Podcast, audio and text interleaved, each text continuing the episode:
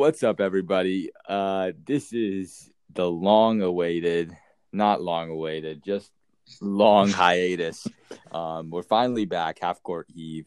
Um, yeah, we're finally back. It's been, I don't know how many weeks or some sort of months, but we're here with an NFL segment. Um, you know, mid season reviews, all the hottest takes, um, disappointing players, surprising players, great teams, awful teams um, namely the Browns. and um, yeah, let's get right into it. We're going to start with the best team. Who do we think the best team at this point, eight weeks in, is? We'll start with Akshay.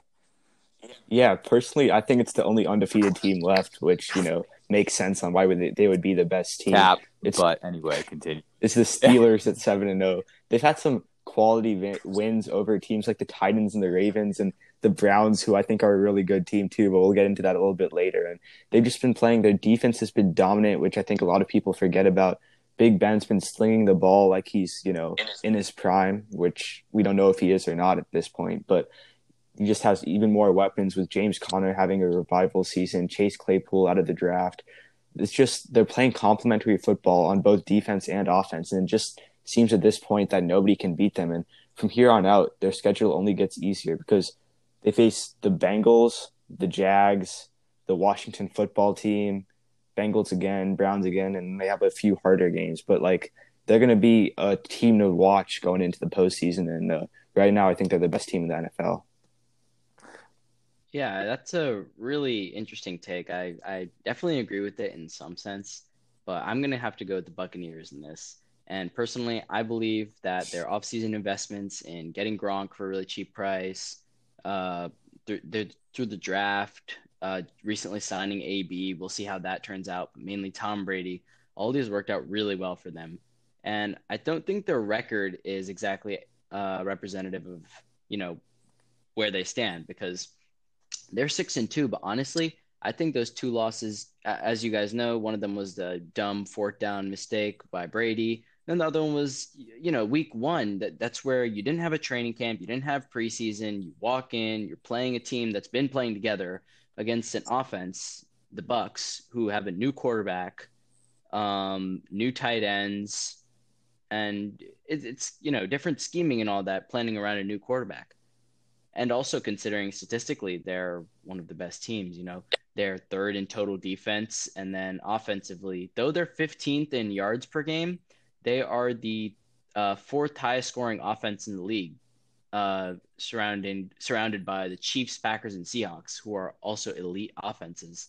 We know how elite the Bucs offense is: Brady, Evans, Brown, Gronk, Godwin, but I think their defense is also underrated, and they really have had a solid showing showing so far. And I think they're an underappreciated best team in the league. Yeah, I don't I don't agree with this at all because like I understand they've been dealing with injuries, so they may not look at full strength. But they've only played three teams who are over 500, and they're one and two in those games. And one of them being the Bears, who like I don't really consider above 500 team.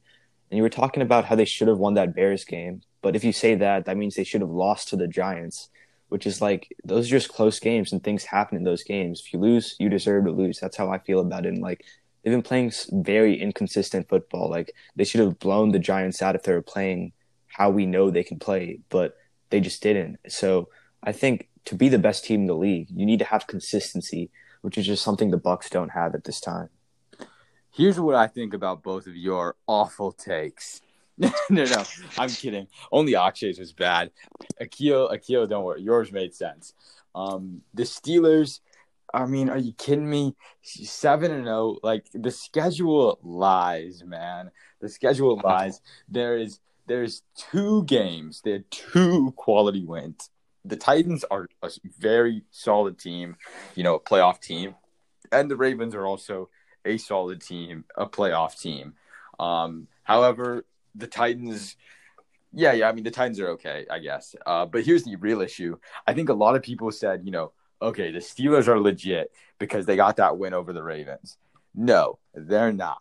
Okay, Lamar is not the guy that we thought he was, or or I think that he is the guy. In in some ways, he is the guy that everyone that everyone um, pegged him as coming out of the draft. You know, an incredibly talented athlete, but not much of a passer. And here's what I'll say about him. I think that you know last year it's it was essentially his first year because he didn't get to play um, because he didn't get to play before. So you know nobody had tape on him. Everybody was scared of his of his athletic ability. Um, and once the run game, once he opens up the field with his with his legs so much, um, you know the pass game opens up too. But now that everybody's you know got tape on him, they re- they found ways to contain him and they're forcing him to make a lot of throws. And here's the thing: he at this point, I think that he'll get better because I I believe in Lamar. I believe in his work ethic. But at least for now, he just doesn't have the same pocket passing ability that all the other young guys in in his you know within a couple years of his age, all the other successful guys do. Joe Burrow, Mahomes, Justin Herbert, you know, any of these Kyler Murray, any of these young guys, they're very accurate. They're po- they can be pocket passers. Um, you know, they also like to use their legs, but they're a pocket passer first. Um, and this this is where Lamar struggles. You know, when it's when it's late in games, when he's down, when it's third and nine, and you need him to throw the ball because a run is not a run is not going to make it up for you. Um, you know, it's he he just struggles a little bit. So I think it'll get better, but I don't think that these like you know the, the wins against even the Ravens, the Titans. Besides that, you know, it's just it was just a cakewalk of a schedule. The seven and zero does not mean much. Um, no, Paul, Paul. Okay, here's where you're wrong. First, first, the Ravens, Titans, and Browns, they're all winning teams, and they're all like they have five wins, five two, five three. Something Browns like are that. awful.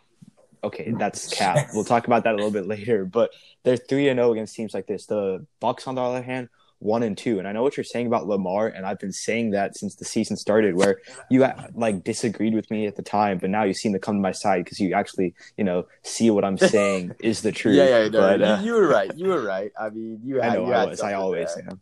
Yeah, I, I always do. Okay, okay, Uh, but- no, actually, don't get a big head. All right, you were you said that he was like he's the he's going to be the worst quarterback in his division. I okay, Absolutely I didn't not say true. that, but he's like he's still up there. Maybe like I don't know. Okay, Is actually, no. I mean, he's been playing Yeah, pretty he did- bad. He's been playing pretty bad. Yes, he has. But when you look at the Steelers' schedule, which I want to get back to them because that's what we're supposed to be talking about, they played the Giants at the beginning of the season, Giants blew them out. I know, but the, exactly, Giants aren't good. Bucs had a close game with the Giants. The Steelers are undefeated, and they are the best team in the NFL because they have played competition and they blew them out of the water. So that's just what I think, but uh, I don't know what Akil thinks. Yeah, I, I mean, when you say it was a blowout versus the Giants, I wish you watched that game. I, I did like, watch that game, and like even though The, the score doesn't exactly this, tell you that it's a blowout. Yeah, the and score is 26-6. Watching that game, no, watching that game, you knew the Steelers were going to win the whole time. You knew their Well, defense was going to create turnovers because they were playing the Giants, but not because I was watching the No, game. But that Bucs game, you didn't feel like the Giants or the Bucs had control against the Giants the whole time. Like you thought there was a chance the Giants might win that game, but when you look at the Steelers versus Giants week 1, I don't know, when I, when I saw that, I just felt like yeah, this is the Steelers game the whole way through. So, I don't know, there's a difference between those two games for me. Yeah, I, I could. All right. Uh, Paul, did you get a chance to mention? yeah. Let me let me get to team? let me get to my take because actually we we have a ton of topics slated for today, and to be honest, I do not think that we're going to get in on them because I think the best part about the podcast is when us three are arguing. Um, and I don't, so I, so I think that the arguing is going to slow us down. I don't think we're going to get through all of our, um, all the topics. But here's what I'm going to say: Chiefs are the best team in the NFL, besides the sort of odd loss that they had against the Raiders. I'm not sure if it was just like a mental lapse for a game because they were sort of cruising. Um, I think it had come off. It, it maybe it was just after they had beaten the Ravens, and this was still sort of like when you know everyone thought that the Ravens were the team to beat. Uh, you know, but, but besides that, you know they've been they've been just relatively dominant. Um, Patrick Mahomes, the offense is looking you know as potent as ever. Um, and I think that the Super Bowl champs, I mean, these guys are still the team to contend with. I still, I think that they'll be, I think that they'll, um, win the Super Bowl. I you know they're my pick for the Super Bowl, uh, and I think that they're the best team in the NFL without question. Yeah, I don't agree with that. Just based off the fact, like, I mean, you had to not agree with that. You picked a different team. yeah, I know, I know. But like, keep going. they're a good team. Obviously, they made the Super Bowl last year. They're still, I don't know, they have one loss in the season this year, but they're not the team we all thought they were going to be when they signed uh, Travis Kelce to an extension, Chris Jones to extension. We thought they were going to go out and dominate for decades to come, or at least years to come. I mean, But what we- are they? They one loss in the season, seven and one. Are they not dominating? Yeah, one loss on the season, but they had a very close game with the Chargers, which I think they should have lost. And then they played the Bills tight. Like I don't know, they, their games haven't been dominant. They had a two touchdown win over the Pats when that COVID week where they you know didn't get to practice without Cam Newton. Like I expected them to just be doing better than what they're doing right now. Like they've had some close games with teams who just are not it. So I I don't think you can count them as the best team in the NFL at this moment. At the end of the season they might be, but not right now. Okay, that's fair. That's fair. Um, I'm still sticking. I'm still sticking vehemently against the Steelers being the best team. Um, I just I don't think that they've. I don't think that they've played enough teams, uh, or I don't think they've played enough good teams, or or even have really like the wherewithal to make it deep into the playoffs. Um, Let me ask you this: If you don't think the Steelers have played enough teams, who do you think has played enough teams? Like, there's not one team that's just been having the toughest schedule in the league, playing undefeated or playing winning teams every single week. It's like every team has about half their games against over 500 teams, half their games against under 500 teams. You're gonna have that split with any team you see. Here's no. Here's what I think. Yeah, I agree. I actually agree. Yet I don't think that any team has played a ton of tough teams. But what I will say is some teams are out here trying to prove themselves, and I think that team, one of those teams, is the Steelers. And so, in order to prove, in order to prove yourself, I mean, it's it's in one way it's similar to college football. Um, you know, you've got to play stiff competition in order to um, make a case for yourself as being one of the top 10, 5, 4 teams in the country. Um, and a team like Kansas City that has already proved itself by winning a Super Bowl, they, you know, there there's a, there's a different standard. We already know that those guys can play.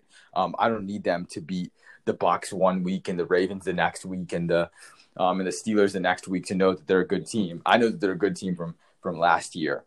Um, But aren't we looking at just these eight weeks? Like, shouldn't you judge each? I know to a degree you have to look back on prior seasons, but like each season, anything can change, anything new can happen, right?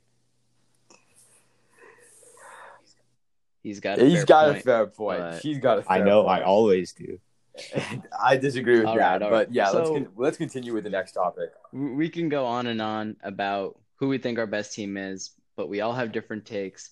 Now, I think something really interesting is who we each think the biggest surprise team or and our surprise players are through these first eight weeks of the 2020 COVID season so far. We can start with Akshay. Yeah, just to be clear, we're talking about surprise in a good way. Like we'll talk about disappointing in future, but right now, right now, surprise in a good way. And I'm going to start with the Arizona Cardinals because they've just been playing really good football. They handed the Seahawks their first loss.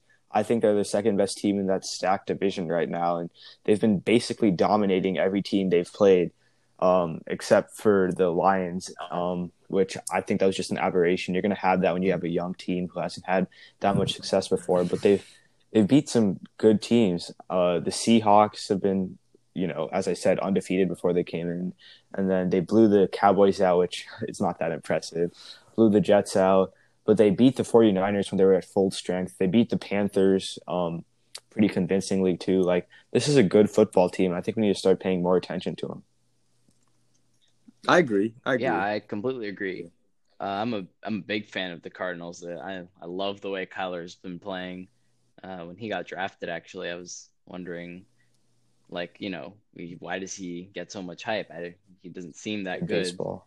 but now watching him, he is Yeah. He's quite the. I just want to add, like they've been good so far, and that's why I think most surprising so far. But I do think they're gonna dip down a little bit because their schedule starts getting. They play Miami, Buffalo, Seattle, L.A.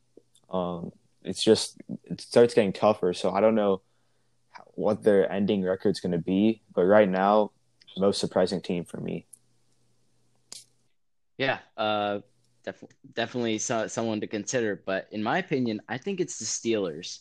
And though I don't think they're the best team, like Akshay said, I I am definitely uh, surprised by their seven and zero record because looking at their schedule, if I were to look at this schedule before the season were to start, and we're specifically talking about the eight weeks, so you know going back to the beginning of the season, if I looked at the schedule, I'd say the Browns, Titans, or Ra- and Ravens, possibly the Eagles, are games that they could have, would have lost. But if you look at those games, they beat the Steelers, uh, they beat the Eagles in a high scoring game. They blew out the Browns in an obliteration. Titans game barely won. Ravens game end of the game, in my opinion, a bad call against the Ravens, which led the Ravens to lose. But again, this 7 0 is incredible because if I'm looking statistically, they have one of the worst defenses in the league in total yards per game. They allowed 339 total yards per game. And other teams like, you know, uh, other teams like Cincinnati and Houston, who are, you know, one and two win teams, have better defenses than Ooh, them. Pittsburgh? And they're nowhere near. Are we talking? Are you talking about Pittsburgh? Oh, crap. Wait. Completely rephrase what I just said. I was about to say. Um, sorry. Okay, okay, sorry. Their defense is amazing. I, I did not mean to talk about their defense. Their offense is what is. Wait, Keel. Yeah, you cut out. That's my fault. Can you hear me What'd now? you say? Okay. Okay. Yeah. Mistake on my part. I meant that the Steelers' offense is very bad, and I I don't think that's what the seven and zero team has in recent history. When you look at undefeated or very elite teams, we look at the Chiefs, Ravens, Rams a few years ago. Those were all high-powered offenses, and the Steelers this year, though they look like they should have a really good offense, they've had one of the worst offenses in the league this year so far. Though they've put up a lot of points, yards wise, and even scoring wise. Sorry, scoring wise, they're doing really well, but yards wise, they're not producing enough. You know, players like Juju and James Conner aren't producing to the level which they should be. I think all that matters is if you end the drive with points, and that's what they're doing. And they're stopping people on defense, which is just as which matters just as much as offense. And like, yeah, I agree. I don't think they've been that surprising because I expected them to be in the competition to win the division, not like uh, run away with it as they are right now. But I thought they would be a good playoff team, so I don't think it's that surprising. But uh, I can definitely see where you're coming from. Yeah. And I know that I actually I, I didn't put a um surprising team on the dock. Um or actually so I think I'll what what I'll do is we're gonna segue into surprising players as well. So so let me Yeah. segue us into surprising players with um Justin Herbert as being my biggest surprise. I think I'm gonna talk about him later in the podcast too. Uh he he has blown me away. And the reason is um, I think well he was overlooked by a lot of guys. The reason was um, at the beginning of last year's college football season, uh, Oregon and Auburn had a like a season opener. Um, it was it was sort of a big test, a big test for both teams, but more so a test for Herbert and the and that Oregon squad. Um, you know, it was Herbert's third year. It was it was his junior year. Um, you know, there was sort of like high expectations for the team. You know, seeing like is Herbert gonna is Herbert to like take the team to the next level? Are they to be a playoff team? Things like that. Um, Auburn was starting a freshman quarterback, Bo Nix. Um, they're, he, they're still starting him. Um, and he, you know, he was like a highly recruited guy out of high school, but, but at the end of the day, um, it should have been Herbert's game. You know, he is the more experienced player. He is the one with the expectations. Um, and in that game, it's, it was right near the end. Um, Herbert misses uh, a couple of key throws at the end of the game, and Oregon can't close it out. And what Bo Nix does, this freshman kid playing in his first college football game, he comes down the field, he scores, and he wins the game for Auburn. And so ever since then, um, I just did not think Herbert was the guy. Um, I thought that he, you know, he wasn't clutch. And I think, you know, at college football, I was talking, or like in uh, pro football, in any pro sport, um, you know, it's it's all about the mental game. You know, it's all about being clutch. It's all about work ethic. Um, it is not about talent necessarily. Um, you know, because everyone's incredible when you get to that level, and that goes for all sports. And so I didn't think that you know, if, if Herbert couldn't do that in college, I just didn't think that he was going to be able to do it in the NFL. Um, and so and so I didn't think that you know any team who took him, I, I didn't think that it was really worth it, worth a pick. Um, but instead, he has completely surprised me. Um, his arm is like it, it, just pops. I mean, his his balls. I don't think that. I think that he he might have the biggest arm in the NFL. Um, at, at, at least he is right up there with Mahomes and Josh Allen. Um, you know, he he's got a massive arm. He is accurate. I mean, he is putting balls into such tight corners um, putting them right where his receiver can get it. And he's been keeping his Chargers competitive in a ton of games that they had no right to be competitive in. Um, I think he he's probably he's definitely up there for rookie of the year, and he is definitely my surprise player. Yeah, I think Herbert. Like I thought he was gonna be a bust personally because he had all the skills which you can't teach, but he didn't have the decision making factor, which I just didn't like he was making wrong decisions in college, as you talked about, and I just didn't think he would be able to apply that to the NFL because there's plenty of guys who just are studs in college and have all the talent, but they just they can't apply it because they don't make the right decisions in the league with better athletes, better talent uh, on the defensive side of the ball. And I thought he was going to be a bust, but turns out I was completely wrong. He's playing like a stud. And uh, yeah, I think he's really surprising. I agree yeah, with you on that one. Same here, Paul. I agree with you. I looked a lot at Herbert after his junior year because there were rumors of him entering the NFL draft and some rumors that he would be taken by the Giants when they had their selection. But he didn't end up applying for the draft. And so I really watched him his senior year of college and his junior highlight at Oregon. And he was a lot different from what I understood then. You know, I didn't take him as a, a big arm type of thrower. I imagined him as a uh, a mobile guy slinging the ball, almost like a Brett Favre esque accurate throws. But now coming into the NFL, I see him as like a, a strong pocket passer with a massive arm.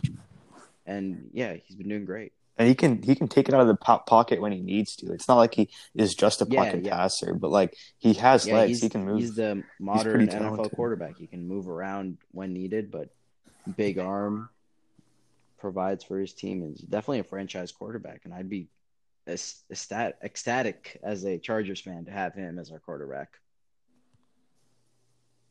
Yeah. So uh, I think we'll move on to my surprise player.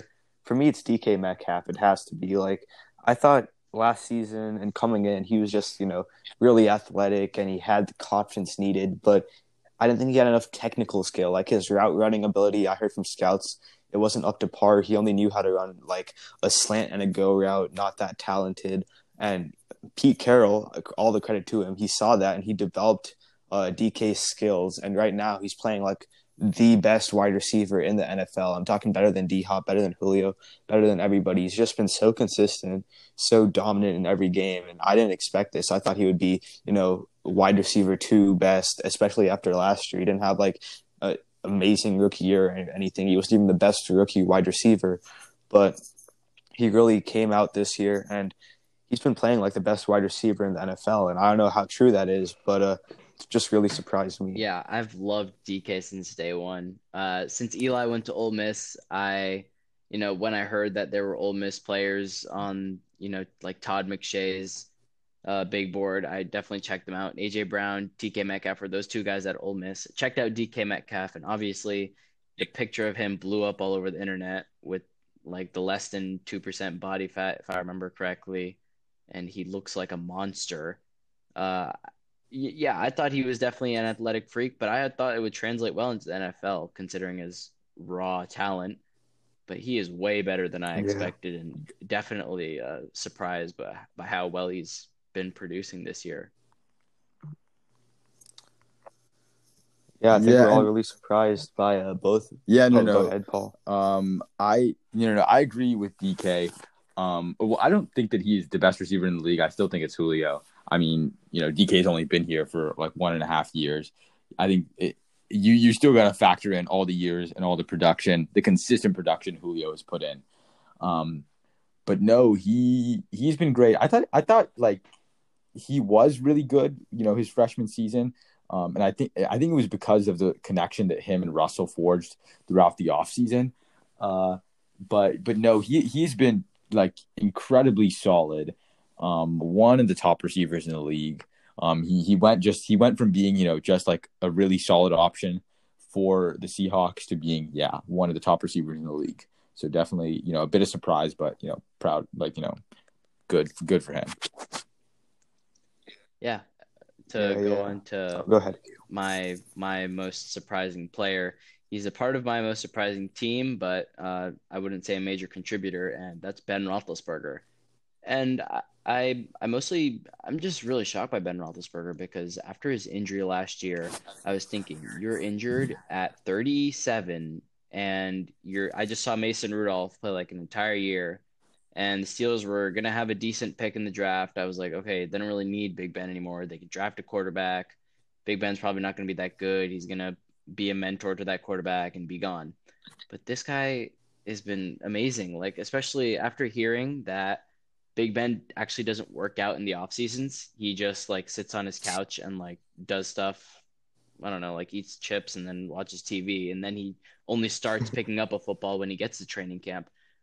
I- I'm in like utter shock watching him now. You know, he's 38, coming off shoulder surgery, and he's playing really well. He's thrown 15 touchdowns this year so far through eight games, which you know it might be considered average for another quarterback, but considering his age and how beat up he's been over the years, considering how bad his O line has been, I'm really surprised with how he's been playing. Um, yeah, and, and mostly I just think age is a factor because if I look at Eli, who was part of his class, and Philip Rivers, Eli's out of the league, and Philip Rivers is playing terribly. Uh, really impressed with how Big Ben's been playing and very surprised. Yeah, I think uh, I wasn't 100% sure how he was going to come back from surgery, like you said, and he's just been outstanding. I think he's really turned into a better person through his years in the NFL, like a better leader. There's some question marks about his work ethic and his leadership and things like that. And I think during his later years in his career, he's kind of matured a little bit more. We know what he did early in his career, but uh, we're not going to mention that. He's kind of just became a better leader, became a better person, and I think that's shown in his football. He's playing amazing, and when he starts applying himself to the team, you see what happens, and you get an undefeated football team, who, in my opinion, is the best in the NFL. Mm. Well, now that we all got our biggest surprise players and biggest surprise teams out of the way, it's important we move on to the next topic as we're short on time. So, on the opposite end of the spectrum, as we've looked at the most, uh, the best surprise teams and players throughout the league, we also want to look at the most, the like the worst surprises, the most disappointing teams and players that we had such high expectations for, but they've just failed, you know, to produce this year, sadly for some reason. And let's keep our order going. To you, Akshay. Uh, yeah. So, you know, guys, you know how at the beginning of the season I said the Dallas Cowboys were going to make the Super Bowl. Oh, remember- me, remember when I everyone shut remembers down? that. for being a ridiculous jack. Yeah, I remember. Yeah, you, I think- you, you also said that about the Dolphins and a bunch of other stuff I've said, which became true. Uh, but like I, I I was kind of completely wrong on this one, buddy. And uh, I honestly thought they had so much talent, amazing O line, um, Dak, but we all saw what happened with him. Prayers up, but uh, defense, they've had so many injuries, and I think that's the main reason why uh, they're not in the Super Bowl. If they if they, if they didn't get injured, I still think this is a decent football team, but uh, and they would dominate that division. But uh, I feel like a bit of a stooge just sitting here um, with Cowboys who may have the number one overall pick. But uh, yeah, I think we just saw how important Dak was to this football team and how wrong I was about uh, them going to the Super Bowl. So I'm sorry. No, no, no. I, that. I'm, I'm glad you're uh, making. I'm glad that you're making bold takes. I'm glad that you're that you're you know accepting defeat when it comes. Um, maybe I gotta learn to do that. Yeah, see, I admit when I'm wrong, unlike other people. Like I'm right a lot of the time, but the few times I am wrong, I admit it. Yeah. well, oh my I, I am very glad that you admitted it now, Akshay, because not to say I told you so, but We told, you, told you so, so. you ridiculous jack. yeah. I'm sorry. Um, should I go or Akil? So you go ahead, Paul. Okay, well, I'm gonna go. Um, just just to keep the Akshay hate going. Um, I'm gonna I'm gonna go with the other team that Akshay picked for the Super Bowl. Um, and he didn't like it when when I told him that I was gonna talk about this. I'm thinking that the Browns are the most disappointing team Um, and what I mean by that is not in the sense that like the entire NFL had incredible expectations for them, but really just because Akshay had incredible expectations for them, and I want to see Akshay, you know, make all the wrong predictions. so, so, so, so, Okay, so let me explain. Let me explain. Akshay, you know, vehemently said, you know, the Browns are five and three the past two years. I mean, they were losing records, and now they got a winning record. Um, he, he's even he's even picking the Browns coach as his coach of the year later on in the talk. Um, but you know what? I disagree. I think that Baker is the worst QB in the division. Um, he's the worst. He's the worst quarterback in the division, and you just can't win with him. Um, I don't think you can't. You can win some games with him, and let me let me say this: they are you know better coach than they've ever been. Um, they have a tremendous amount of talent on the offensive and defensive end. Um, but with Baker, um, I, I don't I don't exactly understand why he, he seems sort of like a hard worker, but also at the same time like he talks too much and he does too many too, he does too many commercials when he's too young. Um, like there's not really a warrant for for all the uh, advertising he gets. Um, but for whatever reason, uh, Baker just doesn't really have it. It seems like you know. Um, I mean, he was getting he's getting outplayed by Joe Burrow in Joe Burrow's first game, and Joe Burrow was playing without an offensive line, like barely with a team. Um, and Joe Burrow is still dominating, you know, time of possession, is making all the right throws, and you know Baker is sort of getting bailed out. So that's why I don't see, um, you know, long term success for this team, e- even if they, well, hmm, I I don't know. The, I guess I guess it's still sort of up for grabs. The division is sort of up for grabs because the Ravens aren't really doing as well as we thought they would. But I mean, if they end up in the playoffs, it's a first round exit without a doubt. Um, because in the playoffs, that's when you need that's when you need you know your guy. Um, generally, it's the quarterback who's the one who who does it. Um, who, who's your guy in the playoffs? Occasionally, it's a big you know running back like Derrick Henry was last year. Um, but you know they they don't have that guy. Um, you know Baker, we thought he was that guy, sort of, um, and he's not. So that's why I'm putting him as the most disappointing player. Uh, not because I think the whole NFL had massive expectations, just because Akshay did. I mean, I know what you're saying, but like they haven't been playing bad. They've beat the Colts, who are pretty good, and I know they got dominated by both the Browns and the Steelers. But like, end of the day, they're still five and three, and their schedule only gets easier from here. Texans, Eagles, Jags, Giants, Jets, all coming up, and I feel like they're going to get that momentum going into the playoffs, and they may not make the Super Bowl, but they're going to make a run, and I feel like they're a team to watch. A dangerous team to watch, just as Baker is. I mean, I disagree, but there's really not much to be said on that. I think that he he's putting up pretty much the same numbers as he was his rookie season. Um, if you look at his p- completion percentage and if you look his his like touchdown to pass ratio, um, it's like what fifteen to seven, um, you know, something around that around those lines. That's not really the makings of a great quarterback.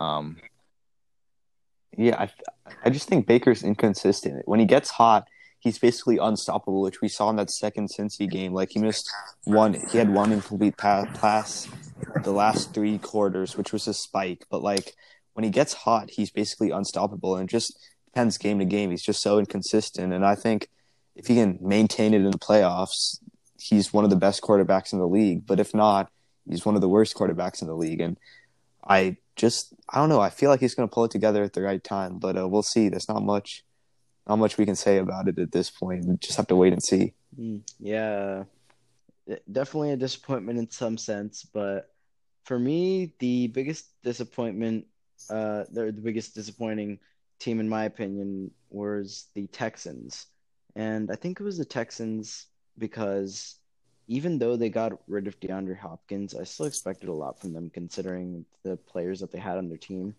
They got back David Johnson. That they got David Johnson in return for DeAndre Hopkins, who I understand is nowhere near where he was in that one year that he took off.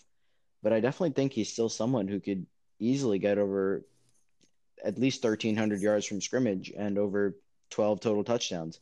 But, you know, injuries have caused him to play bad.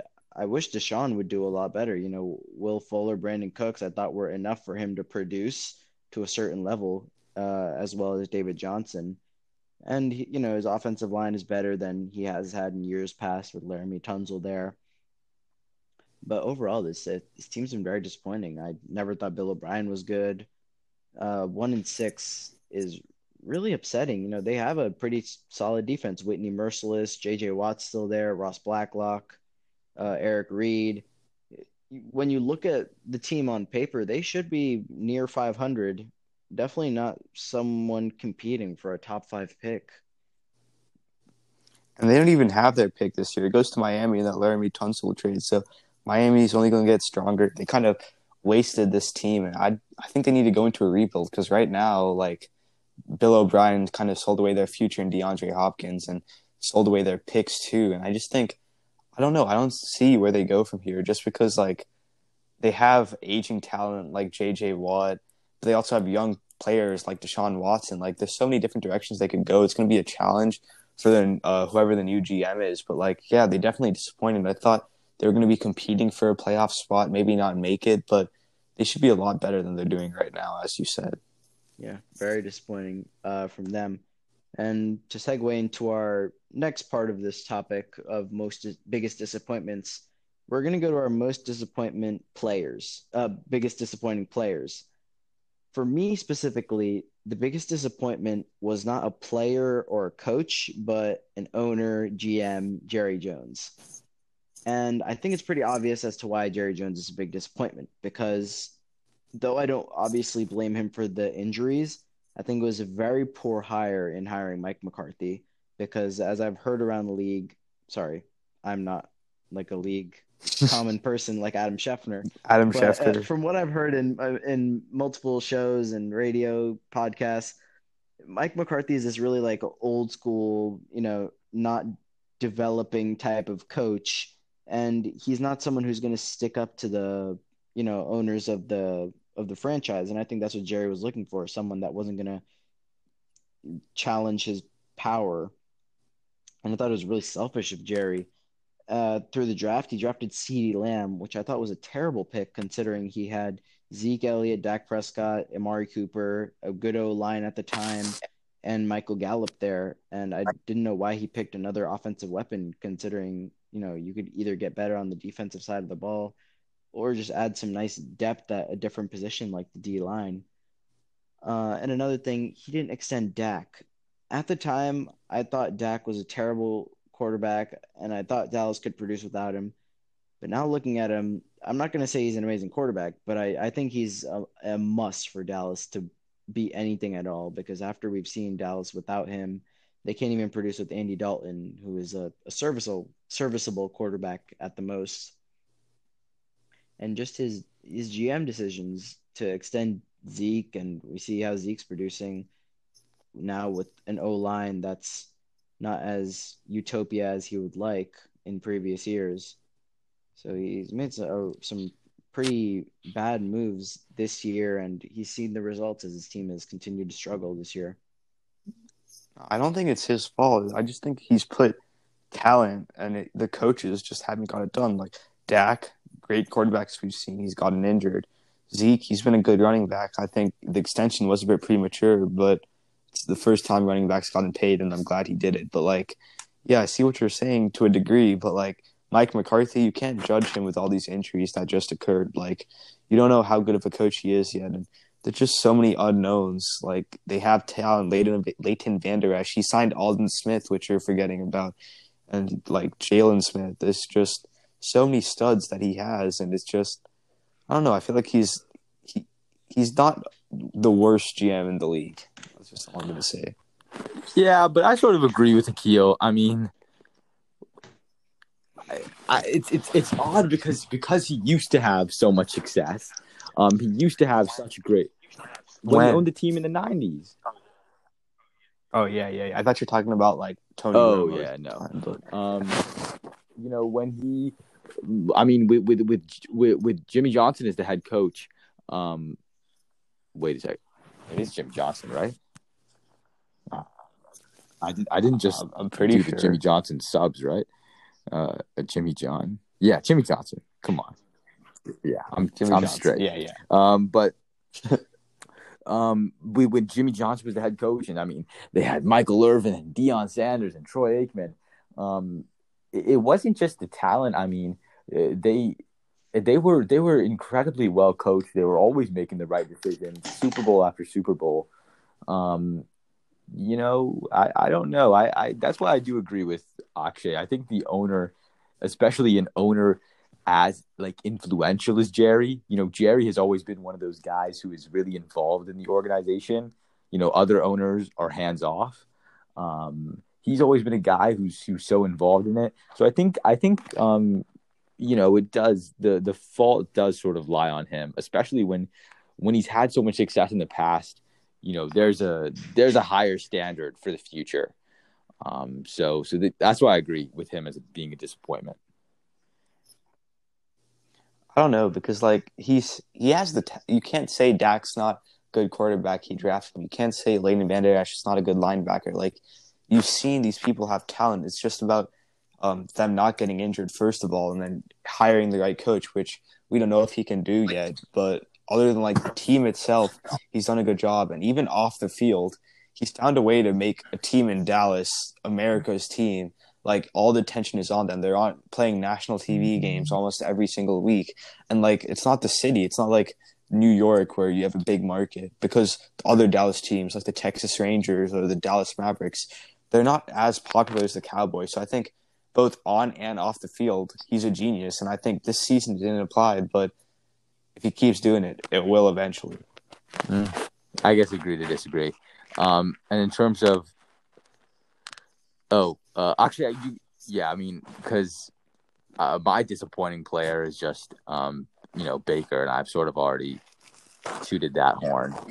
Yeah, Yeah, so we, we've already talked about Yeah, that. go So I think yours. I'll go on to mine. Just mention it really quick. So, wait, is someone like? Does I everyone think else it's hear my that? Is that just phone. me? I don't. The frick is going on? I don't know why it keeps buzzing. It's like I'm on Do Not Disturb. Yeah, I hear that a Oh, too. Okay, Yeah, maybe it'll go away. but uh, for me, for me, uh, the most disappointing player is has to be Carson Wentz, just because like he was in the MVP conversation just a few years ago, and now he's talking about possibly being benched. I know people are saying it's about the weapons around him, but he's just not made good plays. He's not had good decision making. He's trying to do it all on his own, and I think that's leading to the downfall of this Eagles team. They might win the division in that horrible division, which I think we'll talk about a little bit later. But it's just like he's played horrible. We know he can play amazing. He was the number two overall pick, just hasn't played at the standard we all expect, and I think that's why he is the most disappointing player. We've seen him do it. He's just not doing it right now. Oh, I hundred, I one hundred percent agree. Um, you know, I was thinking that he was like a top tier quarterback coming into the league or coming into the season. You know, I'm thinking, you know, he is right up there with guys like Russell Wilson and Mahomes. If you just give him a chance, if you just let him be healthy, you know, he is right up there. And I mean, it's just the opposite. I don't think that, I don't think that the weapons. I mean, it, it, it- might be true, you know, that he he doesn't have the weapons that he that he sort of used to. But I mean, Justin Herbert and Joe Burrow don't have any weapons either, and and you know they're they're out there playing they're playing great. Um, so so I, I don't think that that's really a good excuse. Yeah, I just want to add. I know Akil. One of his hot takes at the beginning of the season was that Carson Wentz is a top five quarterback. Just you know, I'm not the only one with some takes that don't pan out. Yeah. And I agreed with him. I agreed, or, or or I sort of agreed with him. I think me Yeah, and you both kind of sort of agreed with him, but he's the one who put it out there, so let's put it on him. yeah. All right. Um, should we move on to the next one? Uh, Yeah, Yeah. definitely. rookie of the year. Yeah, we're gonna kind of go through these kind of quick, just because like there's so many different options you can choose, and they haven't done much yet because they're just rookies. But I think it's Chase Claypool. He's had a huge impact on his team, just increased the amount of options for the Steelers, and I think that's why their offense has been able to put up points. He's brought a lot of diversity to the team.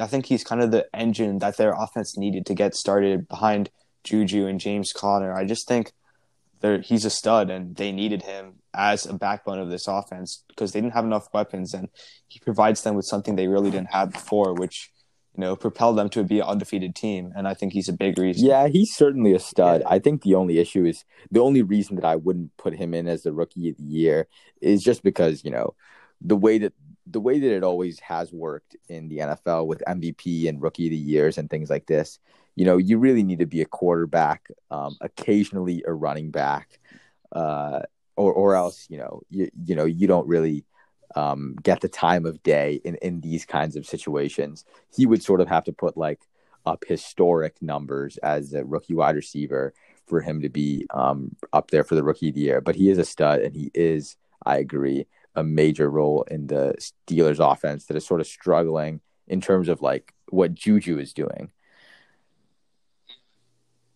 Yeah, I think like both me and Akil, uh, uh, we picked position players, and I think they'll find out Akil's a little bit later. But we're kind of thinking about who not we who we think we would pick, not who we think would win the award, who we think deserves it. I'd put put it that way, because like you're always going to pick quarterbacks, but I just think he's been a stud, and yeah, I think you agree with him. I think it's pretty obvious. You can see he's a big part of that offense, and they need him. But I think we can move on to Yeah, Keels, uh, Rookie of the quickly, just to Year. Off yours though. I I loved Chase Claypool coming out of college. I Oh, yeah. thought it would be. I saw projections of him going in the fourth round, and I was so confused. I was like, this guy's 6'4", 240. He's coming out of Notre Dame, which is one of the uh, one of the best programs in college football. okay, So the most overrated program yeah, in college yeah, football. yeah, but go ahead. Definitely put up great numbers in the uh in the league so far. Uh, I think in Pittsburgh, the number two receiver always picks up the slack in a way because Juju, I don't think he's the number one receiver. When he was the number two behind Antonio Brown, he played great. Chase Claypool Claypool's playing as a number two. He's playing great, and they're using him in a lot of ways. You know, rushing, throwing. Yeah, main two ways. Uh, provides a lot of versatility and power to this offense, and a body receiver, which they haven't had, I guess, in a in a pretty long time. Can't think of the last person that they had. Uh, going into my Yeah. rookie of the year so far, it's an offensive rookie, uh, Clyde Edwards-Helaire, and I watched a lot of LSU football last year, and I always thought he was a big piece in that offense. And then I saw him in the draft board as like a third round pick, and I was so confused. I was like, this guy is exceptional. I don't know why he's so low, but I, I do I do credit some of his success uh, to the offense he's a part of. You know, such an explosive offense with a great quarterback and a great offensive mind in Andy Reid. They really know how to utilize his talents, and I really wish I could see him in a a not so overpowered offense because he's played at LSU in such a great offense with Joe Burrow, uh, and now he's playing in such a great offense in Kansas City. But again, he's putting up great numbers. He's top five in the league in rushing, and fantasy owners are definitely pleased with what he's been putting up this year so far. Yeah, I know what you're saying, but like I feel like he's been playing well, but it's not because of him. It's been because of the team around him. It's because when you have Patrick Mahomes at quarterback, they can't stack the box. They have to let you run all of them because you have to let uh, Clyde beat you rather than Mahomes. Like you would rather have that happen because there's less chance. But like, and you haven't seen him play in a stacked offense. Like when he wasn't, when he was at LSU years before 2019, he wasn't you know, a stud. That the way we saw his 2019 national championship season. Like he's only been productive in these stacked offenses, and I think it kind of shows the type of running back he is, and he'll need to play in that for, in my opinion, the rest of his career to be successful. But he's putting up numbers, and uh, no Chiefs fan can complain he's not playing well because he is. Yeah. Yeah. Um, and I guess in terms of going to uh to my rookie of the year, I you know, and I know what Akshay is saying about it's not just about like you know who is most likely. Um, this isn't just like picking the odds about who's most likely, but also who deserves it the most. I I mean, I credit you guys for sort of going outside of the box, but I still think that there's some conventional wisdom about quarterbacks and about you know having the biggest impact on your team. I think that your rookie of the year uh, is is essentially the way that I see it is just an MVP for rookies. You know who is making the biggest impact on their team, and I think it's just tough to do that when you're anybody but the quarterback. Um, you know, also a running back, so quiet, Clyde Edwards-Helaire, but also because they've got so many guys on that offense who can do so many things. Um, you know, it's like when you, I think that for an MVP, for a rookie of the year, the way that it should work is think of that team, you this is the first guy that you think of, and Clyde Edwards-Helaire um, is not the first guy I think of on the Chiefs. I think he's probably like the fourth guy I think of after Mahomes and Tyreek and Kelce, and you know maybe it's that it's him there. Um, same sort of. I wouldn't. I, I'm. I mean, it's a little bit different for Claypool. He is sort of established himself as the best receiver on the team. Maybe it's just because Juju gets all the attention and he's open. Um, but even still, it's just going to be difficult for a wide receiver to make as big of an impact as a quarterback, which is why I'm going with. Um, I think I think it'll be tough between Joe Burrow and Justin Herbert. Um, Joe Her- Joe Burrow, I think, is probably the favorite right now. Um, you know, but a slight favorite. If Herbert picks it up a little bit more, or if Burrow, you know, just keeps playing great, um, we'll see. So, but I think I'm going to go with Herbert. I think that he is. Um, I think that he's got a higher ceiling than Burrow just because of the arm strength, um, just because of his frame, uh, and so I think that he he's had you know a tremendous impact, and just because he surprised me so much, and I think that he's caught a lot of people off guard. Think that you know he's my guy for rookie of the year. Yeah, I have to agree. We talked about it a little bit earlier in the podcast, but like he's been good, and there's no denying it. Possibly the best rookie, and definitely in the conversation. Yeah, definitely agree. Herbert's a great quarterback in the league so far. It'll be really interesting who offensive rookie of the year is going to go to, considering such great young players in this league. Um, and much of that is accredited to their coaches, which will bring us into our next section of who we think our midseason coach of the year is. And we'll go back same order. Akshay, what do you think? Yeah, I think all three of us picked uh, coaches from teams we've already kind of talked about, so we'll kind of go through a little bit quicker than we did the other segments. But I think coach of the year, you guys aren't going to maybe agree with this, but I think it's Kevin Stefanski. That Browns team really underperformed last year with uh, Freddie Kitchens. They had a ton of pressure going into this season if Baker Mayfield was going to be the quarterback of the future, if it was the coach or if it was the team. Um, just a bunch of pressure on this team, and they've produced. They have a winning record, and they've been a really good team, in my opinion. I know Paul disagrees, and we're going to have to agree to disagree, but uh, I think he's done a phenomenal job as a first year head coach. Um, making this team a playoff team and a possible Super Bowl contender. I, I, yeah. yeah. Oh yeah, you go, Q. Oh yeah, well I I definitely agree that he's he's been a great coach this year so far as a year one head coach because he knew not to give Baker the ball too much and just to pound it with his running backs, which worked for a long time until sadly Nick Chubb got injured. Uh, I don't know about coach of the year, but mm. I'm very pleased with the way he's been working with his unit in Cleveland. Yeah, I, I also think I think the larger note, I think that the Browns, um, the internal organization, finally after so many years, I think that they are sort of starting to tighten it up. Um, you know, Stefanski is a good coach. Um, you know, is is honest in terms of how good his players are. You know, what Akil said, you know, he knows that Baker is maybe not the guy and he's been pounding it with a running game as long as he could. Um, and the same with the GM for the Browns. Uh, I think that you know he he recently um, in the media he recently was kind of gave an ambiguous answer, said that they are not committed necessarily to Baker, um, you know, in coming years. You know, he gave Baker credit where credit was due, but he said, you know, we are not necessarily committed to him for for the coming years. Um, and I think that that is a really good sign. You know, not just having this blind faith in your quarterback, but you know, really being honest and taking an accurate look at him and and maybe possibly looking to move on in the future. So I think you know as a whole, Browns have tightened it up.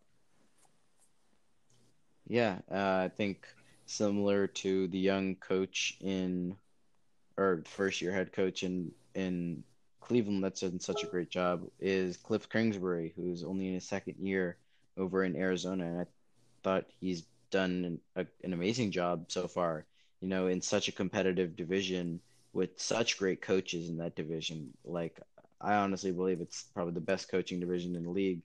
Uh, he's continued to make a name for his team and himself. Uh, with the loss of Chandler Jones on defense, he's done a great job keeping up with such high-powered offenses that he's played against, and his offense is self-explanatory given his great quarterback, great receiver, and nice solid running back depth that he's had. My only complaint with Cliff, Cliff Kingsbury was this is the decision to draft Isaiah Simmons, which I know is not entirely up to him, but he's got to communicate with his defensive coordinator about how to use Isaiah Simmons, and he's barely played this year so far, which is a major concern considering he was the eighth pick in this year's past draft.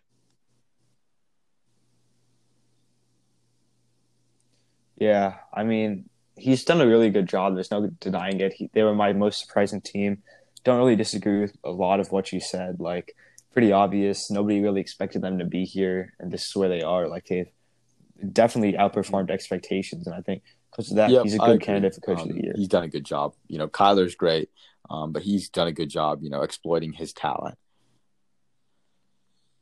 Uh, let's okay, yeah. I guess I'll I'll just be real quick with mine. Um, this is sort of just like a safe pick um, with with Andy Reid as coach of the year. Um, just because I think that he's he is sometimes after a Super Bowl, teams can get complacent.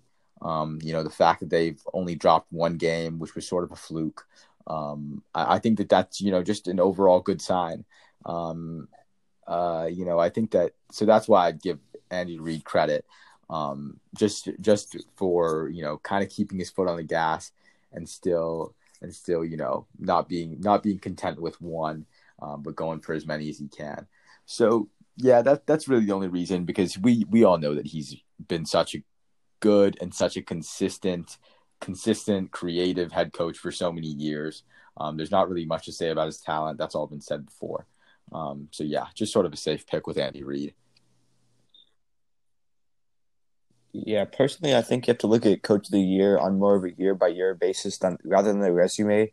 Otherwise, you get caught up in like the Bill Belichick's of the world and Andy Reid's and so on. But I can definitely see what you're saying. It's a task to be manager of a Super Bowl winning team when there's so many expectations on you. But I don't know. I, coach of the year, I usually like picking the teams who weren't expected to do much but end up really overperforming. So that's just what I think. But uh, I can definitely see where you're coming from. So I think we should move on to our last midseason award of the MVPs, which I don't know. We're just kind of going to pick the best three players in the league thus far to this point.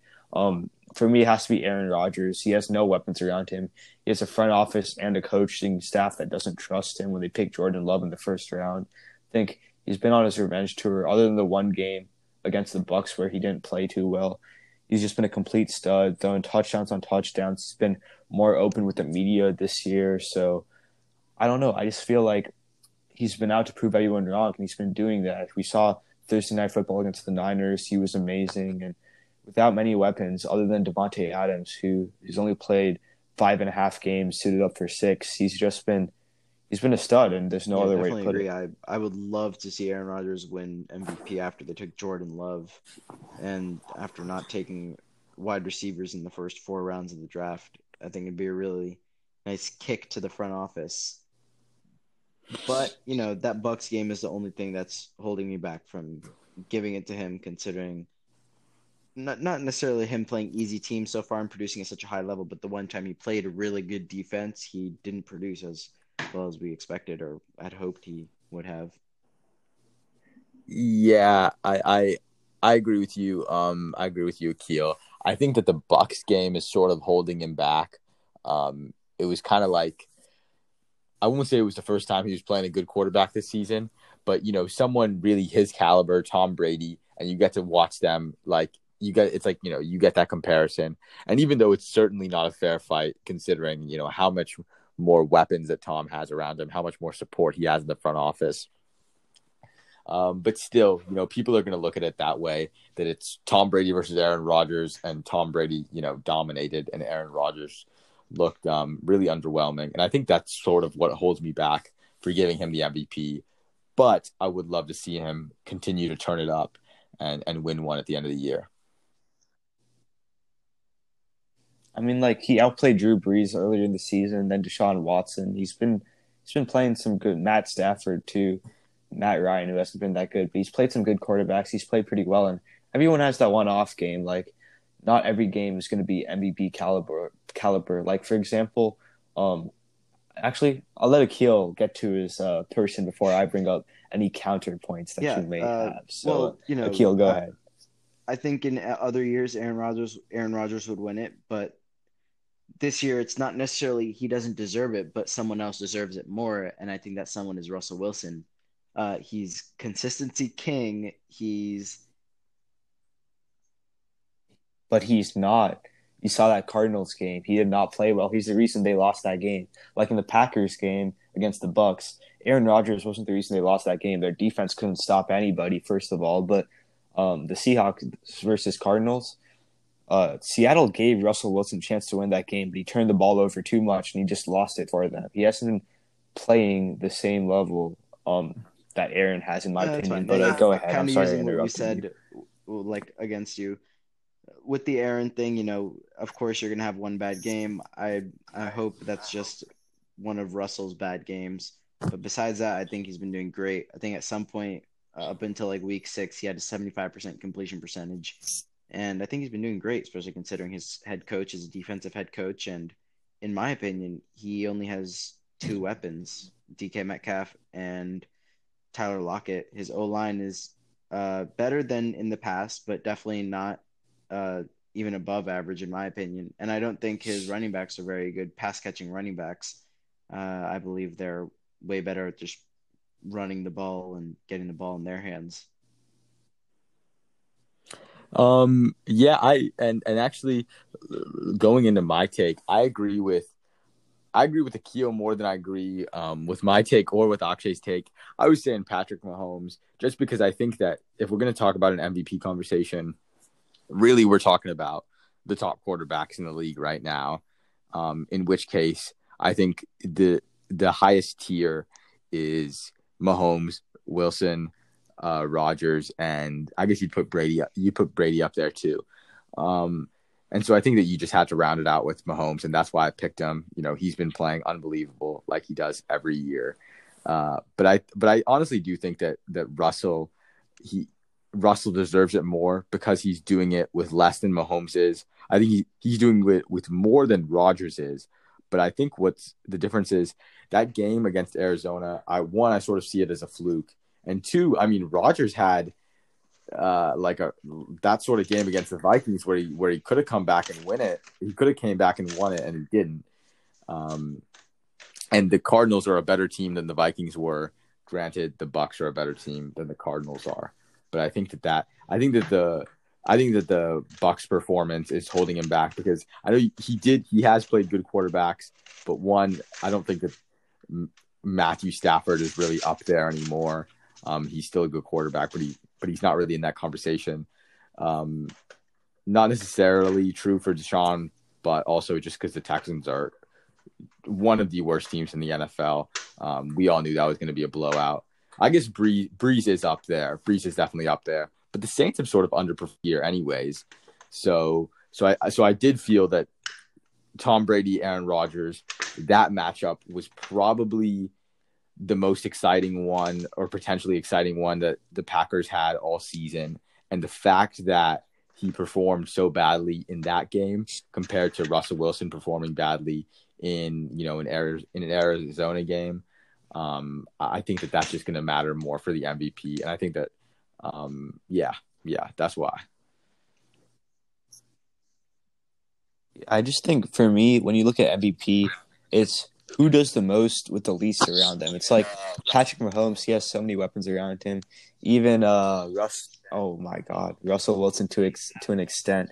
Um they have weapons, whether it be Chris Carson, DK Metcalf, uh, Tyler Lockett. There's just people around them. Meanwhile, Aaron Rodgers, he doesn't have anyone. He's been playing amazing.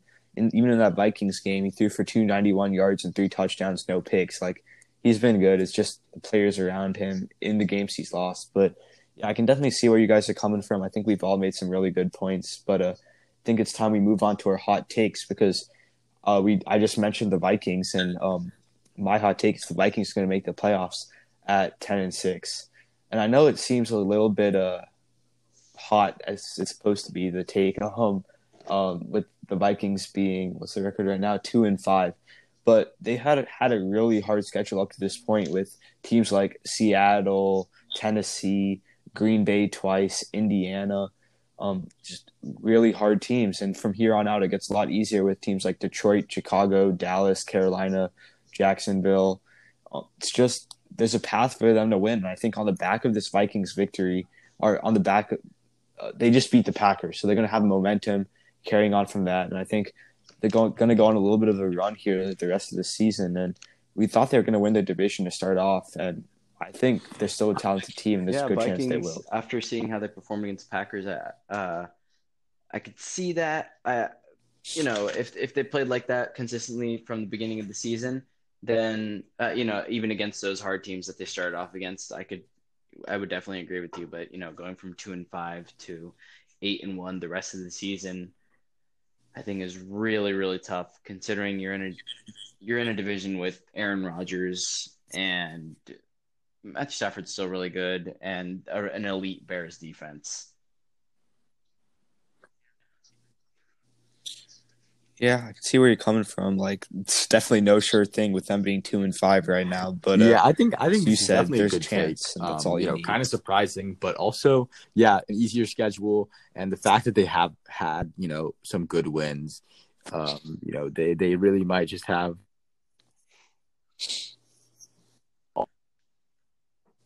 Good take. This is definitely a good take.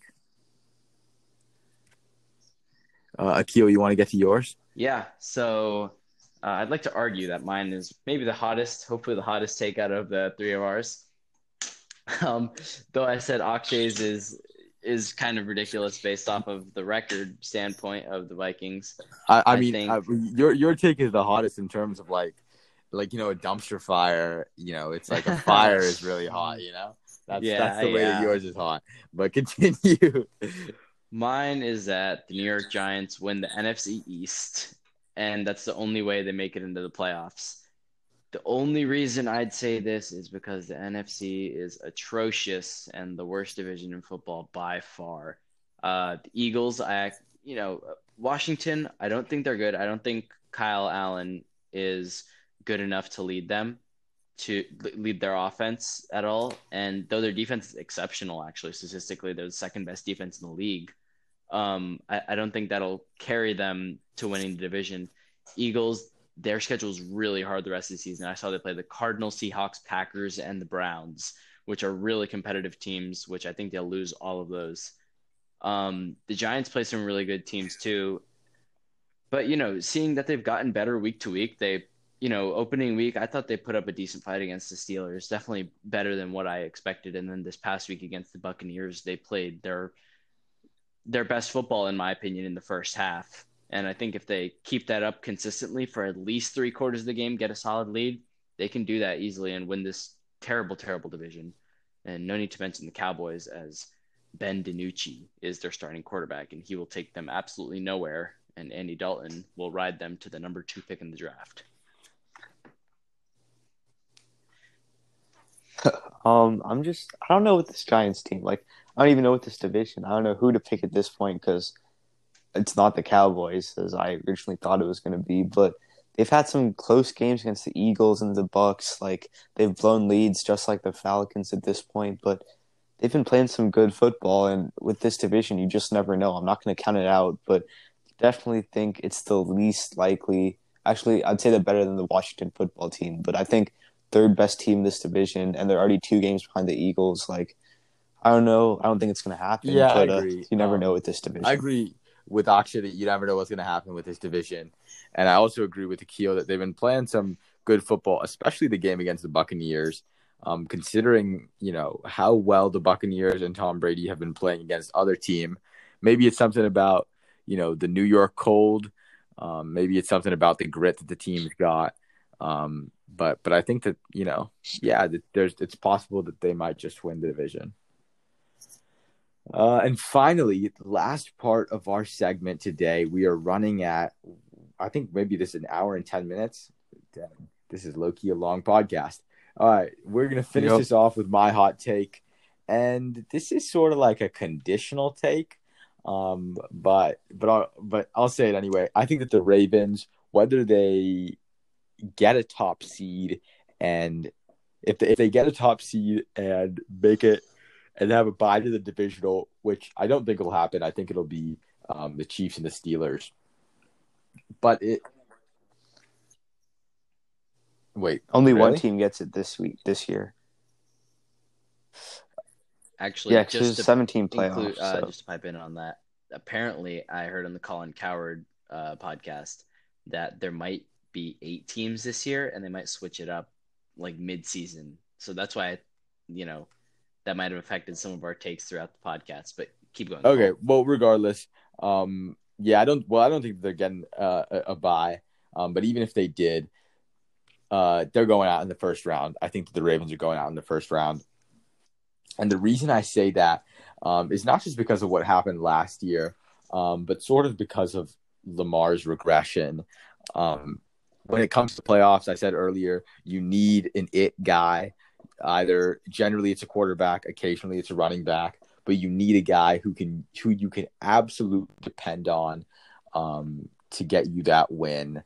Uh, you know, and and I don't and and well, this goes for like close games, and but because so many playoff games are close games, you know that's why you need Lamar to be that guy.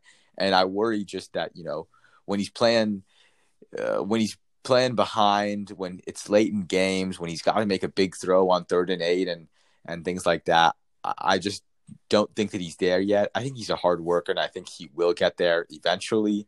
Um, but I don't think it'll be this year. So that's why I don't I don't really love the Ravens' chances um, for making it out of the first round.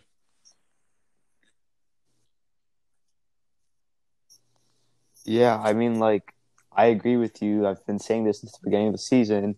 Ravens are most overrated are one of the most overrated teams in football. At least they were. And you disagreed with me then, Yeah, you I'll see to you. my I'll ways right now, and I know Lamar. I know Lamar's been playing horrible. I think it's going to continue. I think there's a chance they don't even make the playoffs. But I saw he's like 0 and 3 um, against undefeated teams or something like that, and he's never came back from a touchdown behind. Um, or 0 and 3 against winning teams, and he's never came back from uh, a deficit against like any team or something like that. I saw that on Get Up. Uh, I'm not exactly sure what it was, but I just think he, they can't play from behind. And whenever they play, start playing against better teams, they're done for. Definitely As you were saying, watching the Ravens and how they battled that AFC North, which was, you know, a little less competitive than I expected it to be. But I agree with what Paul said about them, uh, Lamar Jackson and the Ravens just choking in the playoffs so far these past two years, and I think it's a woe that they're going to face in the coming years as well. Yeah, yeah. Um, but we'll see. We'll see. Um, and I guess that I did the intro, so I guess I'll finish it out with the with the conclusion too. Um, you know, that concludes our podcast. Uh, uh, we're running up at you know an hour and fifteen minutes, I think. Um, and you know, been a good one. Good to good to hear from you guys again. It's been a minute. I will see you tomorrow when I smoke you in football um Akshay. Me and Akil playing on the same team, so it'll it's a it's a collective smoke. Um but but that's all that's all that we have for today. Uh we'll see you guys maybe next week. And I'll, you know, see Akshay tomorrow, of course, when I destroy him. Anyway, uh Yes. see you guys. See you guys. Good night.